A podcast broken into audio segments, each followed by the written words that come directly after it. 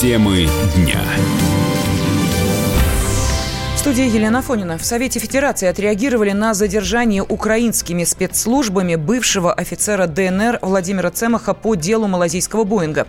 Как считает член Комитета по безопасности Франц Клинцевич, операция Киева – это похищение человека. Теперь из Цемаха будут выбивать признание, уверен Клинцевич. Это преступление украинских спецслужб. Это подтверждение того, что через свои спецслужбы, батальоны, Украина все больше и больше превращается в террористическое государство. За ними стоит некий коллективный Запад, который формирует самую главную провокацию, связанную с сбитым «Боингом». У них нет доказательной базы. Они же, видите, объявили там Стрелкова, других, которые не являются ПВОшниками. Им надо хоть один какой-то ПВОшник, которого можно будет сослаться. Зная методы работы эс бэ у, этот человек будет подвержен колоссальным пыткам, колоссальным пыткам, в которых он должен будет все это признать, узнать, может быть, с применением психотропных средств. В студии специальный корреспондент «Комсомольской правды» Александр Коц. Саш, приветствую тебя. Да, здравствуйте. Итак, как развивались события? Бывший военнослужащий вооруженных сил, самопровозглашенный ДНР Владимир Цемах был задержан в своей квартире в городе Снежное. Произошло это двадцать седьмого июня, после чего он был переправлен через линию соприкосновения на территорию, контролируемой украинской армией. двадцать восьмого июня, в день Конституции Украины, он был доставлен в Киев. двадцать девятого июня Шевченковский районный суд Киева принял решение о его аресте на два месяца. Дата апелляции не назначена. Это сообщение от адвоката задержанного. Адвоката зовут Роман Гонтарев. И, собственно, он сейчас общается с родственниками, а именно с дочерью Марии, благодаря которой вот все это и стало известно. Скажи, пожалуйста, что это за спецоперация украинских спецслужб на территории Донецкой Народной Республики, выполненная с таким успехом? Ну, смотрите, по порядку. Об исчезновении отца, об исчезновении Цемаха сообщила сначала его жена. Приехала дочка в квартиру. В квартире, ну, видно, что была какая-то борьба, на полу была кровь. Но по фотографиям видно, что, по фотографиям, которые уже сделаны на украинской стороне, видно, что у Цемаха разбита голова. То есть он, видимо, пытался сопротивляться. После чего, это опять же по источникам с украинской стороны, Цемаху был введен некий психотропный препарат, который просто его вырубил. Действительно, на его машине они есть, просматривали, насколько я знаю, сотрудники эм гэ бэ, Министерства госбезопасности ДНР, съемки с официального погранперехода, представили это дело так. Посадили безжизненное тело Цемаха в инвалидное кресло. С ним был еще один человек. Были показаны два паспорта не на его имя. Якобы отец и сын. Сын везет больного отца. Их пропустили. Ну, не стали там сильно досматривать инвалида. Пропустили, собственно, после чего уже этот похищенный человек был доставлен в Киев, где ему вменили статью «Организация террористического сообщества», по-моему, так называется по Украинскому уголовному кодексу. То есть с чем мы имеем дело? Некая группа, насколько известно, сил специальных операций Украины совершенно вольготно из ну, глубокого тыла угу. Донецкой Народной Республики, из Снежного, это ближе к границе с Россией, нежели к линии разграничения, был похищен, украден человек. То есть, ну, по сути, это ну, акт, наверное, там даже не киднеппинга, а терроризма. И совершенно очевидно, зачем и почему именно сейчас это делается. Вот пять лет он там жил, и вдруг спустя пять лет эс эс о-шники украинские прозрели и выкрали этот человек. Нет, семнадцатого числа будет пятилетие трагедии в небе над Донбассом, пятилетие Uh-huh. катастрофы с Боингом эм эйч семнадцать.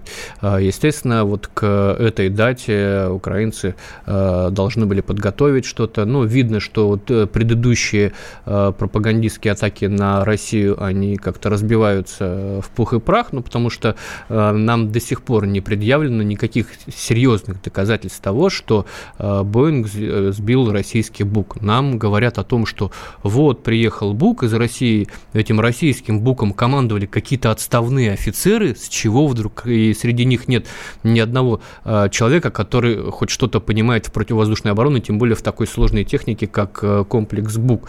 Э, и, видимо, э, теперь нам будут втирать, что э, эти отставные офицеры вместе со своим БУКом из России входили в подчинение Владимира Цемаха, который э, на самом деле, как говорит его э, дочка, э, стал, ну, не то чтобы начальником ПВО, там, по-моему, одна зенитная установка была, э, это зу двадцать три, которая, естественно, никакой БУК сбить не может. Он стал э, во главе этого небольшого подразделения в октябре, то есть спустя несколько месяцев после э, трагедии. Ну, а вот бывший глава ДНР Александр Бородай э, сказал, что Владимир Цемах не может быть никоим образом связан с катастрофой Боинга под Донецком, так как летом четырнадцатого э, в республике не было как таковой ПВО.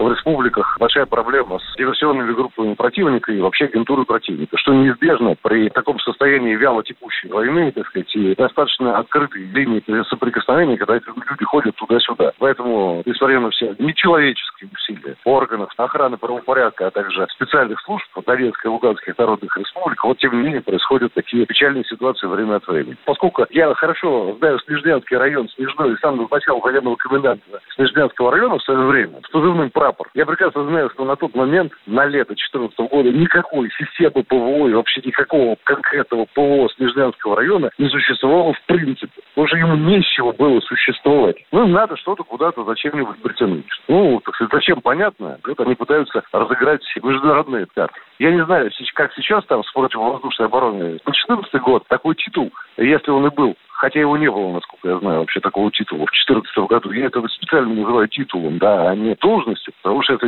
могло бы звучать исключительно как титул, потому что за этим титулом ничего практического не стояло. Его можно было называть эрцгерцогом, например, Снежнянского района. Это было примерно то же самое, что командир ПВО Снежнянского района. Если ПВО не было, там во всем Снежнянском районе было несколько игл, и то по подразделениям. Все. Поэтому никакого руководства от ПВО не было в принципе.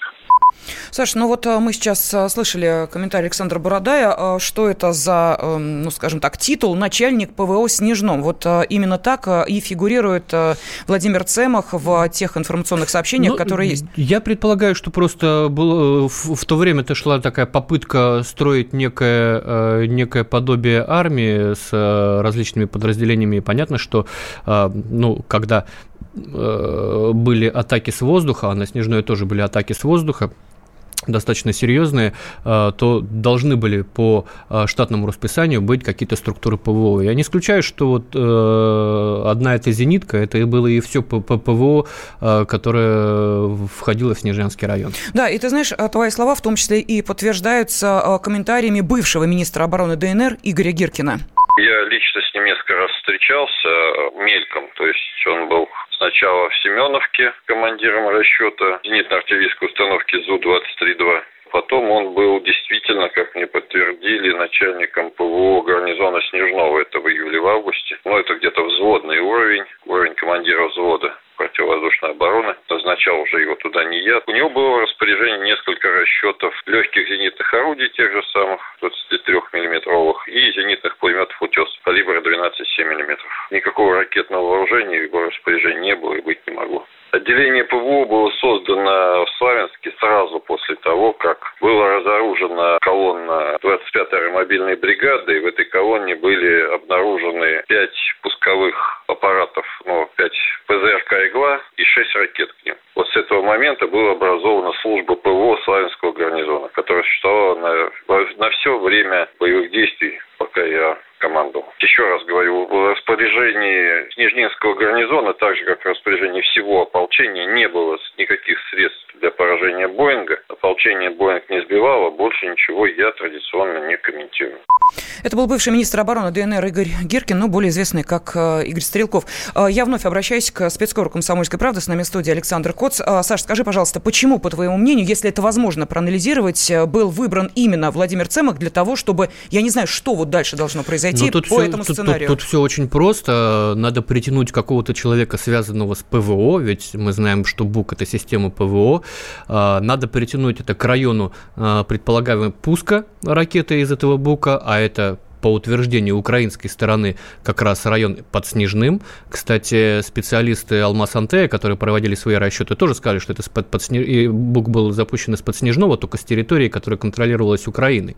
Вот. Но вот им надо потянуть. И, естественно, вот когда они имеют на руках человека из Снежного, который на тот момент командовал каким-никаким ПВО, который наверняка знает очень много секретов, хотя вот Гиркин говорит, что это уровень взводного, то есть, ну, никакими секретами он обладать не мог. И если гипотетически предположить, что Россия каким-то образом участвовала там в транспортировке БУКа, то, ну, это не его уровень, чтобы он об этом знал и чтобы кто-то его посвящал в это. Ну, это уровень, там, я не знаю, сержантский, понимаете, хотя на тот момент он был, по-моему, в звании полковника, но, тем не менее, это не тот уровень посвященности в такие тайные операции, который мог бы быть. Но, естественно, на камеру он будет озвучивать все, что ему напишут в СБУ, потому что предварительно, понятно, его будут обрабатывать, и психотропными веществами это очень распространено в службе безопасности Украины, и если это не подействует, физическим воздействием. Поэтому я нисколько не сомневаюсь, что